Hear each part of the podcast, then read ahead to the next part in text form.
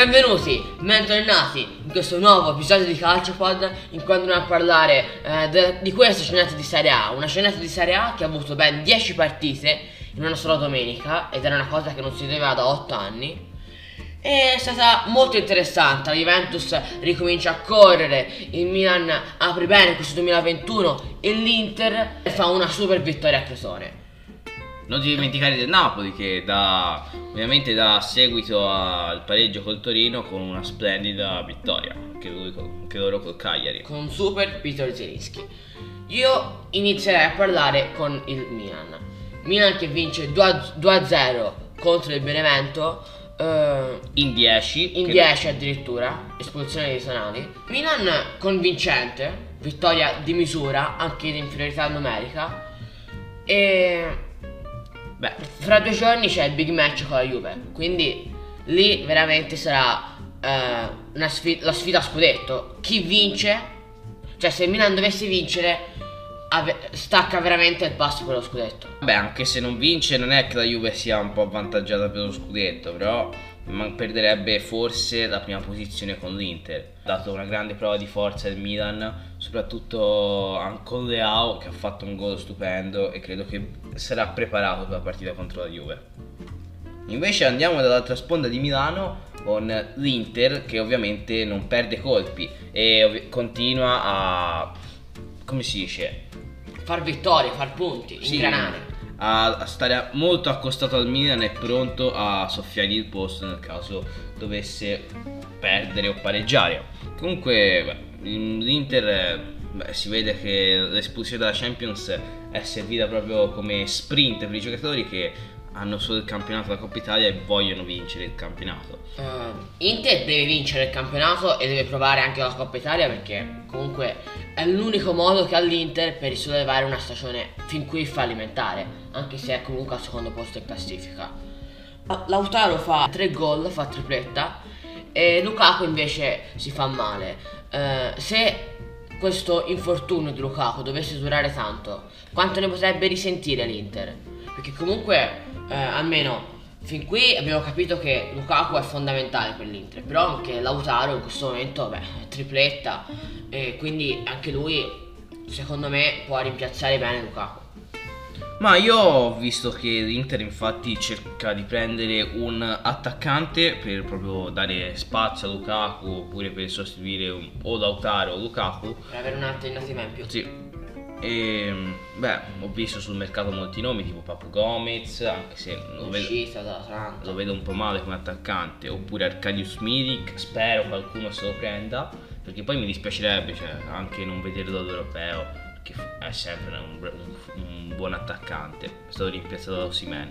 Ma comunque non, non abbiamo parlato della vittoria, che l'Inter vince 6-2 di proprio prepotenza in casa a San Siro mi sembra, Sì. E dà ovviamente una grande scossa, un grande, come dice, una grande, invia una grande email all'avversario dicendo oh, io ci sono sempre, io sono qui per combattere fino alla fine questo scudetto. Sì, proprio così.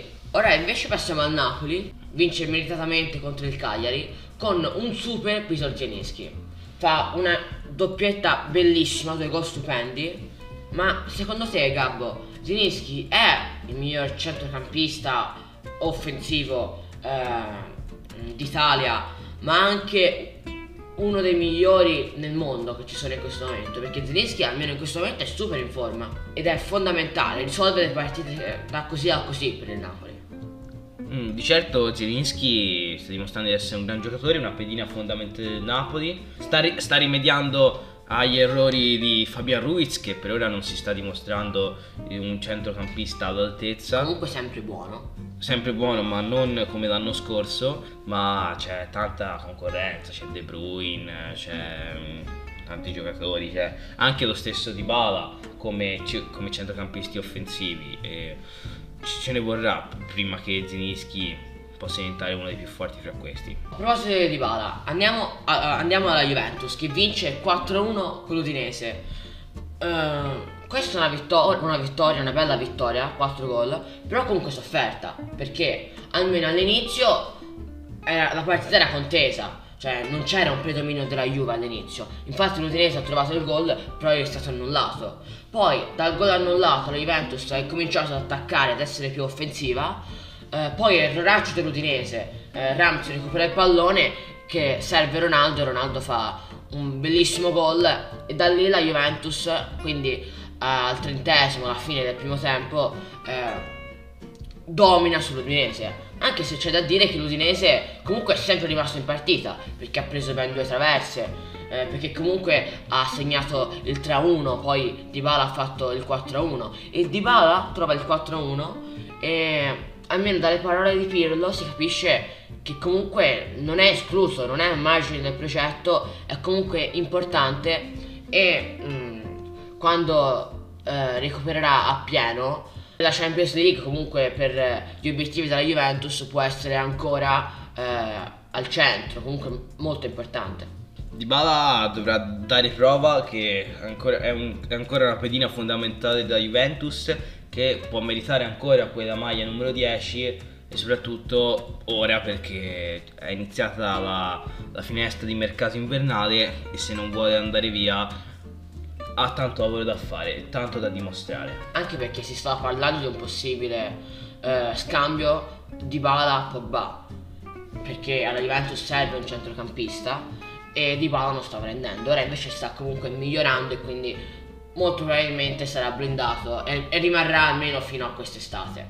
Eh, poi la Juventus sta cercando un altro attaccante per avere più soluzioni e non soltanto eh, Ronaldo, Morata e Dybala. Anche perché per esempio Morata è, es- è escluso perché, per un infortunio e sarà out contro il Milan. E alla Juventus serve tantissimo la vittoria contro il Milan perché se vince può ancora sperare per lo scudetto. Sì, la partita contro il Milan sarà fondamentale e mostrerà a tutta Italia chi, chi veramente può ambire al, al tetto d'Italia. Noi concludiamo qua questo podcast, ci risentiremo la prossima giornata di Serie A che, sarà, che ci sarà appunto Milan-Juventus e lì ci sarà tanto da parlare. Ciao a tutti!